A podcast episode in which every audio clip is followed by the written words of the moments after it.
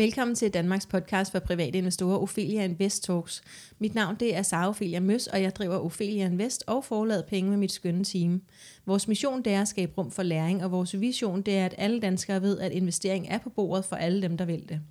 Vores struktur det er, at vi udkommer ugentligt om fredagen i cirka 30 minutter på nær de uger, hvor det af en eller anden grund giver mening, at vi ikke udkommer, for eksempel som i påsken.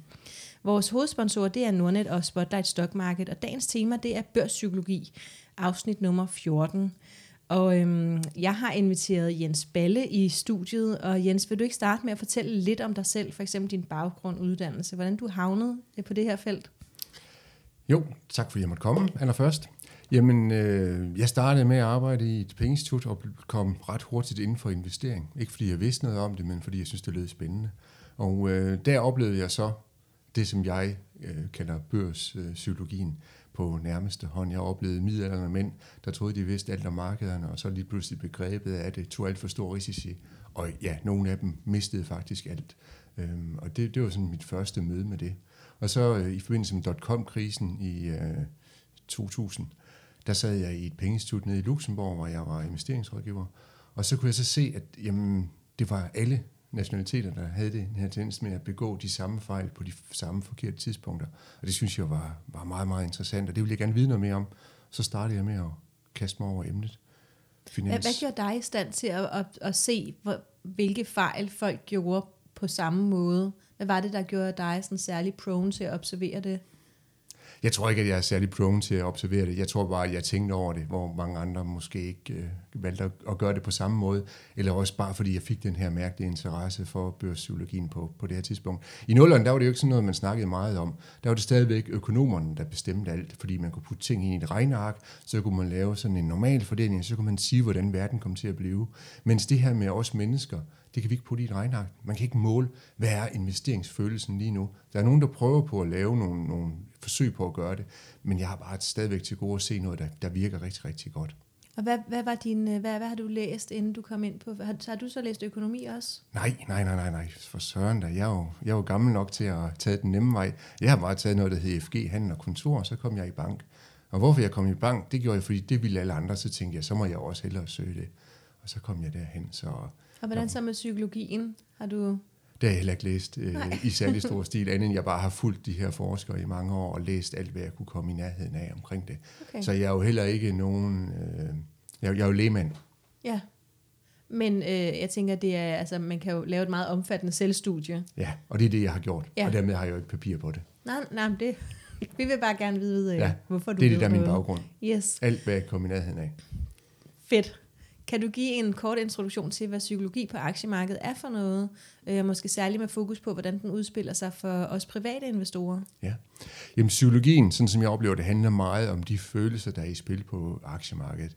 Altså vi øh, har jo en økonomi, der bevæger sig i nogle konjunkturer.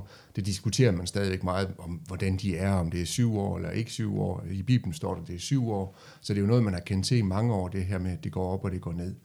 Og i de øh, forskellige faser, så er der nogle følelser, der kommer i spil, og de kommer i spil igen og igen og igen. Når det går godt, så bliver man euforisk og tænker, det er spændende, ej, nu kan det aldrig gå galt. Og, øh, under øh, den seneste optur havde man Greenspan ude at sige, at jamen, det kommer aldrig øh, til at gå skidt, fordi nu har vi fået internet, der kan gøre alt meget bedre.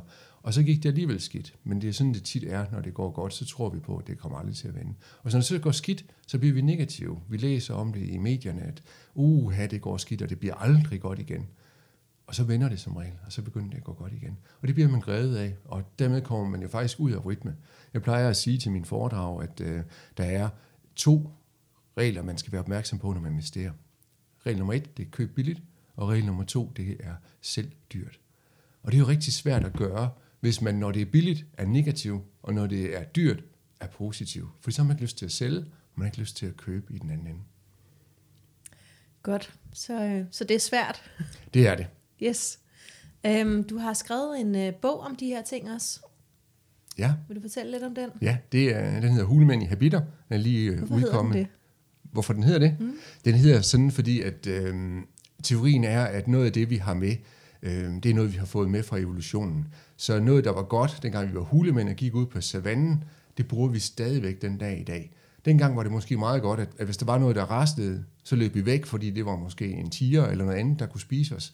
Og i dag, hvis der er noget, der rester, så løber vi stadigvæk væk.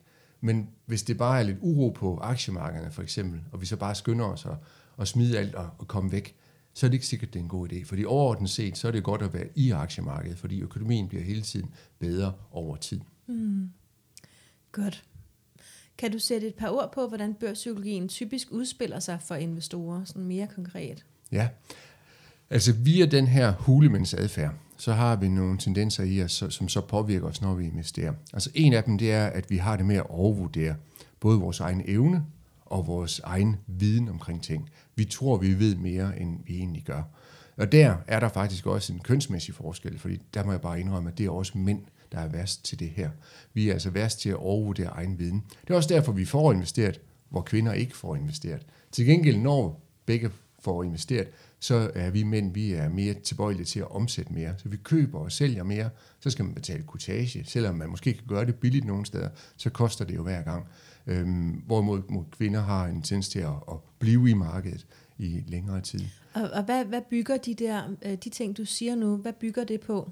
Hvor har du det fra? Det bygger på forskning, der er lavet på forskellige øh, platforme. Man har for eksempel taget og kigget på øh, omsætningen hos en netbroker i USA tilbage i 90'erne, hvor man så kiggede på, hvem der købte og solgte, og hvad de gjorde ved det. Og det viste helt klart en tendens til, at mænd omsatte mere. Men når man så kiggede på resultatet af investeringerne, så var det ikke nødvendigvis et bedre afkast, de også havde med sig. Er der også nogle nyere undersøgelser, fordi jeg tænker, der er sket meget siden 90'erne, også i forhold til kvinder og økonomi og arbejdsmarked osv.?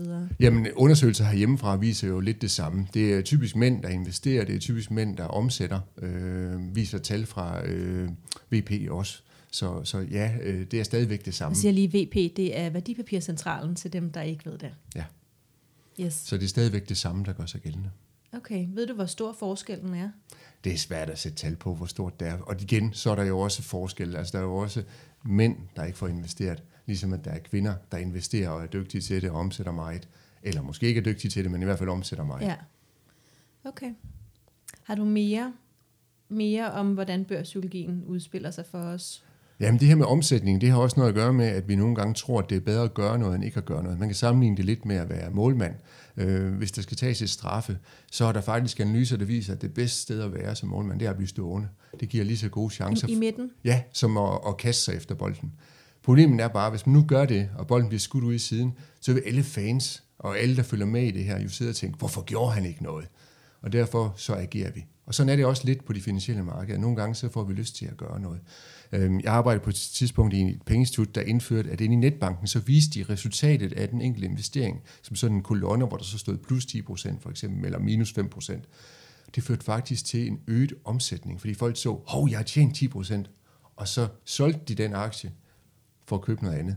Mens dem, hvor der stod minus 10 procent, dem beholdt de. Så hvad tænker du om det? Jamen, det har noget at gøre med vores tabsaversion, det sidste her. Øh, hvor, hvor øh, folk så tænkte, at jamen, øh, eller når, når man har tabt penge, så tænker folk, jamen det kan være, at det bliver bedre i morgen, og derfor får man ikke omsat det. Men, men den der ageren med at hellere gøre noget, end ikke at gøre noget, det, det er i hvert fald øh, i min verden en dårlig måde at gøre det på. Så har du nogle gode råd til, hvordan man slipper for at, øh, fordi jeg tænker, at lysten til at handle vil jo være der, hvis den bor i os. Så, så hvad skal vi gøre, når vi får lyst til at agere? Jamen, jeg, altså meget omkring øh, den her psykologi, adfærdspsykologi, eller hvad man nu vil kalde det, det øh, kan løses med de tricks, som Odysseus han øh, gjorde tilbage øh, i, i gamle øh, oldgrækenland. Øh, historien om Odysseus er jo, at han var ude på et togt, og så skulle han tilbage igen.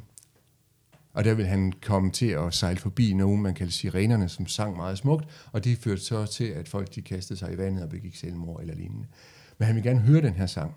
Så hans folk de skulle binde ham til masten, og så skulle de selv putte øh, bivoks i ørerne, så de ikke kunne høre, at de her de sirener, de sang. Og det er faktisk lidt det samme, man skal gøre, når man skal investere. Så skal man lægge en strategi, bestemme sig for, hvordan vi er investere. Hvor meget skal være i aktier, hvor meget skal være i andre øh, aktiver. Og så skal man kigge væk fra markedet, holde sig fra markedet. Fordi hver gang man kigger, så risikerer man at blive revet med og sige, nej, jeg har et plus 10 procent, så køber man noget mere, eller hvad man nu vil. Ja, fordi jeg tænker, det er jo standard for platformene nu, ikke? at man kan se, hvor mange procent man er oppe og nede. Og mens jeg siger det, så tænker jeg faktisk, at det tror jeg ikke, det Shio gør, øh, hvilket generer mig hver gang jeg er derinde, fordi så er jeg lidt i tvivl om, hvordan det egentlig går. Ja. Øhm, men, men hos øh, Saxo Investor og hos øh, eller Saxo Trader for den sags skyld og, og Nordnet, øh, og jeg forestiller mig også hos de traditionelle banker, der er det jo standard. Tror du, de gør det for at, øh, at få os til at, at omsætte? Jeg tror i hvert fald, de får os til at omsætte. Hvorvidt de så gør det for det, eller de bare leverer det som en service, det vil jeg lade være usagt her. Godt. Så jeg tænker, at det vi tager med fra, fra det, du lige sagde nu, det er, at vi skal øh, binde os selv og putte bivoks i ørerne, når vi først har lagt vores strategi. Det tror jeg på er en god måde at gøre det på. Fedt. Det lyder rigtig godt. Ophelia Invest Talks er sponsoreret af Nordnet Markets. Nordnet Markets er Nordens bredeste kortagefri udbud af børshandelprodukter, hvor du kan investere i op- og nedgange i forskellige indeks, råvarer og aktier verden over. Udbuddet omfatter både bull- og bear-certifikater samt mini-futures. Bemærk, produkterne er komplekse og kræver en god forståelse for de underliggende markeds- og produktspecifikke vilkår og egenskaber. Du kan læse mere på nordnet.dk. Hvilke tilbøjeligheder eller vaner er de vigtigste at være opmærksom på i dine øjne? Hvor der er flest, der går galt i byen, hvis du har et indtryk af det? Og nu har vi så været lidt inde på det, men jeg er sikker på, at der er mange flere. Jamen noget af det, som jeg oplever allermest, det er den her tendens til at øh, lade sig rive med. Altså man vil gøre ligesom de andre, og der er et eller andet nyt fremme, så vil man med på det. Det kan være øh, biler øh, med, med, med strøm i stedet for benzin, som er meget ind i øjeblikket, eller laksefarm i Norge, fordi man har hørt om det i forskellige ting. Øh, jeg er meget, øh, mener, man skal være meget påpasselig med den slags øh, nye dealer og investere i dem. Øh, fordi det, det, det er ikke sikkert, det er der, pengene kan tjenes. Og måske også være opmærksom på, at dem, der øh, øh, bruger de øh, forskellige strategier, øh, formentlig bruger rigtig meget tid. Nu tænker jeg for eksempel på Helge Larsen og hans øh, interesse i laksesektoren. Helge bruger enormt meget tid på at beskæftige sig med laksesektoren. Ja. Øh, og så kunne sådan en som mig jo tænke, det lyder spændende, det gør jeg også, og så vil jeg bruge øh, måske en halv procent øh, af den tid, som Helge bruger. Og så overvurderer vi egen viden, og Ja. tror, at vi ved lige så meget, som Helge han gør, og det er ikke Ja. sikkert, at vi gør det. Nej. Eller måske lytter til de få ting, som bliver meldt ud.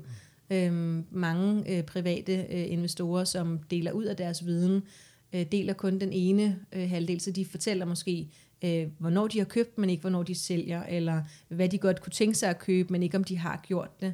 Øhm, Ja, der og er- dernæst så fortæller vi kun om succeser. Altså, det er jo meget sjældent, man sidder til et øh, middagsselskab eller i en eller anden sportsklub, og der er en, der siger, nej, nu skal I høre om en gang, jeg tabte rigtig mange penge på at investere. Ja, Det er meget sjældent folk, de gør det. Og som regel, hvis de gør det, så er det altid bankens skyld i deres egen opfattelse, at de tabte de penge. Det er i hvert fald ikke dem selv, der er skyld i det. nej. Så hermed en opfordring til øh, alle vores lyttere, øh, del os øh, alle tabene med hinanden, fordi det giver os et bedre billede, ikke? Et, et mere retvisende Det billede gør det jo, at, ja.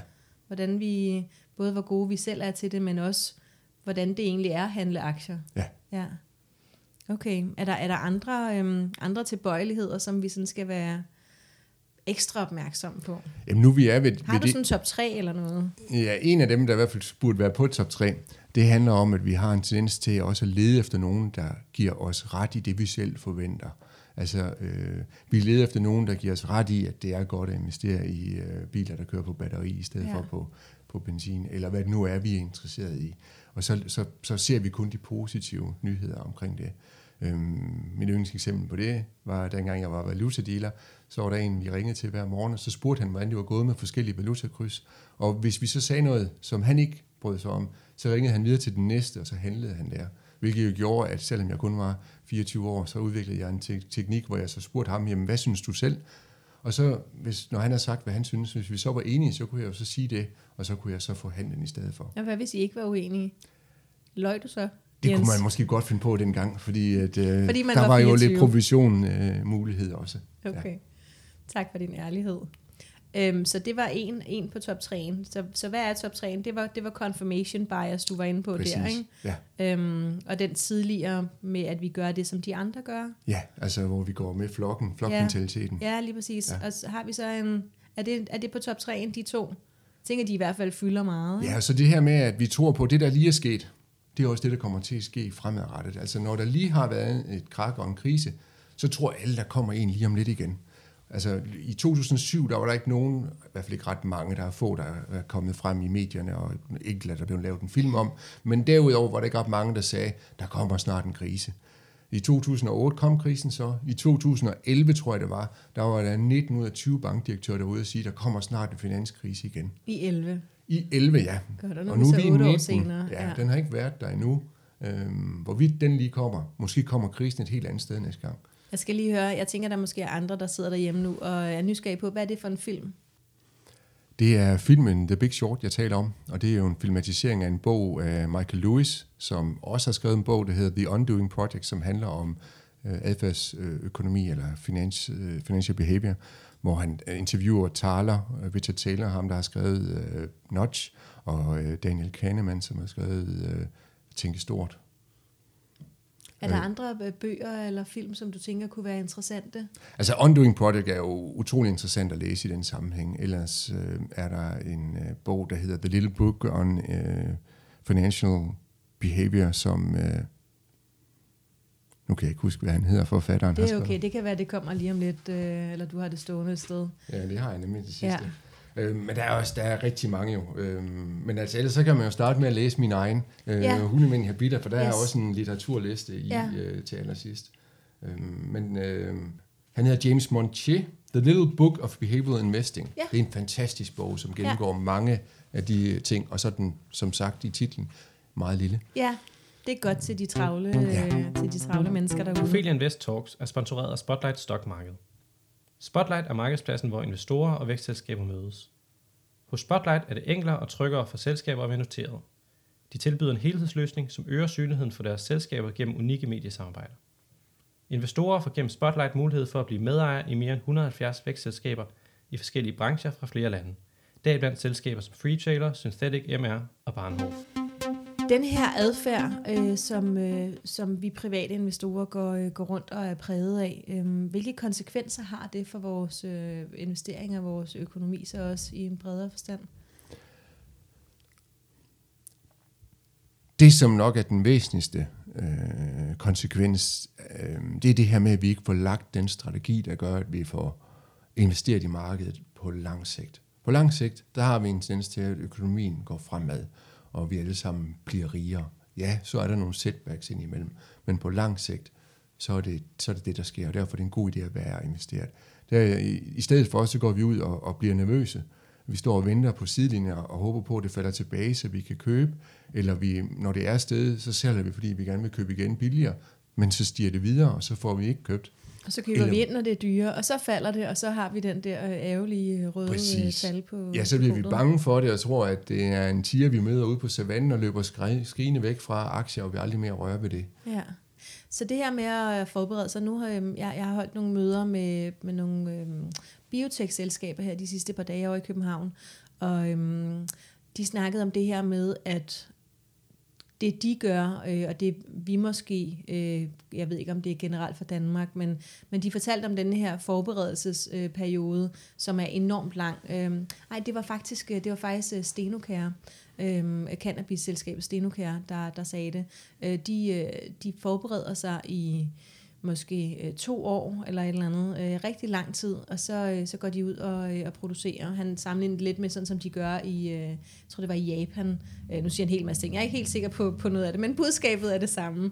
Øh, så det her med, at der er nogen, som bruger enormt meget tid på at forberede sig, måske endda to år, og så kan producere tingene på en måned, hvorimod, og så nævnte han øh, amerikanerne, øh, der måske øh, kan have en tendens til bare sådan at bruge en måned på at forberede sig, øh, og så øh, være to år om at producere. Og det koster jo bare meget, meget mere at producere, end det gør at forberede sig. Man skal mm. have et meget stort team, hvis man skal producere. Og jeg tænker lidt, at det måske kunne være det samme, at Øhm, og nu er jeg jo kæmpe fortaler for, at, at vi bare kommer i gang. Ikke? Ja. Køb en aktie, så er du i gang. Mest i forhold til, hvordan det føles at eje en aktie. Øhm, og det tænker jeg er en god læreproces at komme i gang med så hurtigt som muligt. Men det her med at lægge strategien, øh, bruge, lidt, øh, bruge lidt krudt på det, hvor mange penge er det, jeg har, hvornår skal jeg bruge dem igen, har jeg forskellige strategier for forskellige portioner af mine penge. Øhm, har du nogle tanker om det? Det har jeg i høj grad nogle tanker om. Øhm, selvfølgelig bør man have forskellige strategier for forskellige øh, typer af penge, for eksempel pensionsopsparing kontra øh, den almindelige øh, Øh, opsparing, man bare har. Øhm, og så, så i det hele taget, så vores hjerne har det egentlig bedst med det der øh, kassetænkning. Jeg kan huske, da jeg var bankelev, så kom der en ind og spurgte efter en, en julemandskonto, fordi han ville gerne spare op til julen. Og det var egentlig en god tanke. Vi havde ikke en julemandskonto, men vi måtte jo finde på at løse det i stedet for. Øhm, og, og sådan kan vi godt lide at have det i kasser. Og på den måde er det måske en god idé at have forskellige strategier, hvor det mest økonomisk optimale, det er at putte det hele samlet ned, og så tage en overordnet strategi på det. Men det er bare ikke så nemt at overskue for vores... Er det øh, virkelig det? Er det, er det jeg tænker, det kunne Det da vil- godt være nogle penge, som hvis man nu skulle giftes om et år, og gerne vil købe hus om fem år, og så skal pensioneres om 20 år, skal der ikke være forskellige strategier for de penge? Jeg er helt sikker på, at du kan finde en lang øh, kø af økonomer, der vil fortælle dig, at det er en god idé at putte det hele i den samme kasse og investere ud fra den samme strategi, fordi man måske netop kommer til at handle imod næsten sig selv ved at ikke at gøre det. Men for mennesket, det var jo økonomer, jeg talte om, og ja, men vil du ikke prøve at udbrede det en lille og- smule? og- Hvad er det, det betyder, det her med, og hvorfor er det godt at have en samlet strategi? Vil du prøve at folde argumentet lidt ud? og, Nu er jeg med på, at det var 20 økonomer, der sagde det. Præcis, og, og det er jo ikke det, jeg er. Nej. Jeg er jo ikke Nej. økonom nødvendigvis. Altså, Men- jeg har arbejdet med det i mange år, men, men, men ud fra det her perspektiv med, jamen, men hvis man nu kommer til, at i den ene strategi, der køber man korte obligationer, og i den anden, der køber man lange obligationer, det er ikke nødvendigvis øh, en god idé. Måske skal man bare købe mellemlange obligationer i stedet for. Det kunne være et eksempel på det. Øh, Okay. men, men på den måde, altså at, have en overordnet strategi, der egentlig er bedre for den investering, man har. Så, så, så man kunne også sige, hvis man nu gik, øh, altså gik long og short, altså i to forskellige strategier, Det er jo den ekstreme, ja. Nu Ja. er det meget få, der går short i, jo, af private investorer, Ja. men, men ja, Og, det som, den og ekstreme. det skal bare lige også øh, huske at forklare, hvad det så betyder, hvis der var nogen, der ikke forstod det. Men det er, hvis man, øh, på, øh, når, man når man går lang, øh, når, man, når man er lang i en aktie, så øh, betyder det, at man tror på, at den vil stige. Og hvis man er short eller kort, øh, så betyder det, at man tror, at den vil falde. Ja. Så hvis man tror, at den vil stige i et depot, og tror, at den vil falde i et andet depot, øh, det vil jo være øh, 100% modsatrettet. Det vil det være, ja. Okay, Øhm, øhm, og- tak for og- det. og- Og så skulle du forklare, hvorfor det så var, at vi var mennesker. Ja, og, og, og Daniel Kahneman, han er faktisk også en af dem, der er ta- fortaler for, at man, man gør det her med forskellige strategier øh, for forskellige tidshorisonter og forskellige penge, også fordi det passer godt til os mennesker at, Ja. at have det på den måde. Ja. Så, så det er også underbygget af, af førerne inden for det område, skal Ja. man sige. Fordi at økonomerne kan mene en ting, som måske i virkeligheden også giver fin mening, men vi er bare mennesker, Ja. øhm, og øh, ikke, ikke bare mennesker, men vi er mennesker, og Ja. vi føler en masse ting, så derfor giver kasserne mening, Ja. hvis man ikke er økonom. Præcis. Og øh, jeg har hørt på et tidspunkt, så gik jeg øh, ind og læste en masse omkring noget, der hedder kerne og satellit, hvor man ligesom har en kerneinvestering, og så har man nogle satellitter, hvor man ligesom Ja. tager risiciene i. Og det tror jeg faktisk er en rigtig god måde at investere på. Så man har en stor kasse, som er kernen i det, man investerer, og som så er investeret fornuftigt. Ja, Og når jeg siger fornuftigt, så har det ikke noget at gøre med, om man har aktier eller ej. Det handler om, at man har en spredning på det. ja. Mens i satellitterne, der kan man så gå ind og sige, jeg synes, det her med de her laksefarme, det er spændende, eller Ja. hvad det nu er, man vil investere i. Og der kunne jeg måske, fordi så tænker jeg igen, nu kunne det være, der sidder nogen derude. øh, Vi har jo rigtig mange lyttere, som øh, er meget nye investorer, øh, og, og der, der, der er det nogle gange rart, og, det bliver meget konkret. Så hvis jeg nu kommer med et eksempel, så kan du fortælle, om, om det så falder ind under den. Fordi hvis man så synes, det er interessant, det her med kerne og satellit, så kan man læse lidt op på Ja. det. Og kan du til at starte med, kan du anbefale nogen, er der en bog eller en artikel eller noget, som Ikke du kunne noget, godt sidde og tænke på, over det, og vi lige- kan linke til det Ja, nedenunder. ja. Øhm, godt, så, så, så det jeg tit foreslår, eller min egen strategi, det ville være at have en base, og det kunne være, lad os sige, 80% i nogle brede indeksfonde, nogle, øh, lad os sige, øhm, måske 50% i brede indeksfonde, 50% i en 5-10 store danske øh, aktier fra øh, C25, øh, og så måske have, så kunne man have 10% spredt ud på en 5-10 forskellige små selskaber, altså de her små raketter, Øh, og så kunne man måske have 10%, som man leger på en anden måde Ja. øh, med. I øjeblikket der arbejder vi lidt med, med øh, gearing, øh, altså med certifikater. Øhm, og det kunne være sådan noget, at man så tog en lille bitte portion af sine penge og kastede i nogle forskellige retninger. Så er det det, man mener med kerne og Altså i min verden vil øh, certifikater være øh, ude i satellitten, øh, Ja. og øh, også måske de her lidt mere specialiserede øh, aktieinvesteringer også være i satellitten. Ja. Hvorimod kernen, jamen det kunne sagtens være de 80 procent. Øh, man kunne måske der vælge at anmelde nogle af de her robotter, der er begyndt at dukke op. Øh, der er nogle forskellige løsninger, hvor Som man simpelthen... June og Darwin Præcis. og Moneypot og så Ja. videre. Ja. Selvom jeg har arbejdet med investeringer i, i, i øh, efterhånden 30 år, så synes jeg stadigvæk ikke, jeg ved nok til det, at jeg vil bruge min, øh, mine ressourcer på mine egne penge. Så der, jeg bruger nogle af de modeller der til at, at investere, ja. I stedet for selv at sidde og være fokuseret på det. Og, og igen, så for lige at uddybe, så vi er sikre på, at øh, alle Ja. med hele tiden.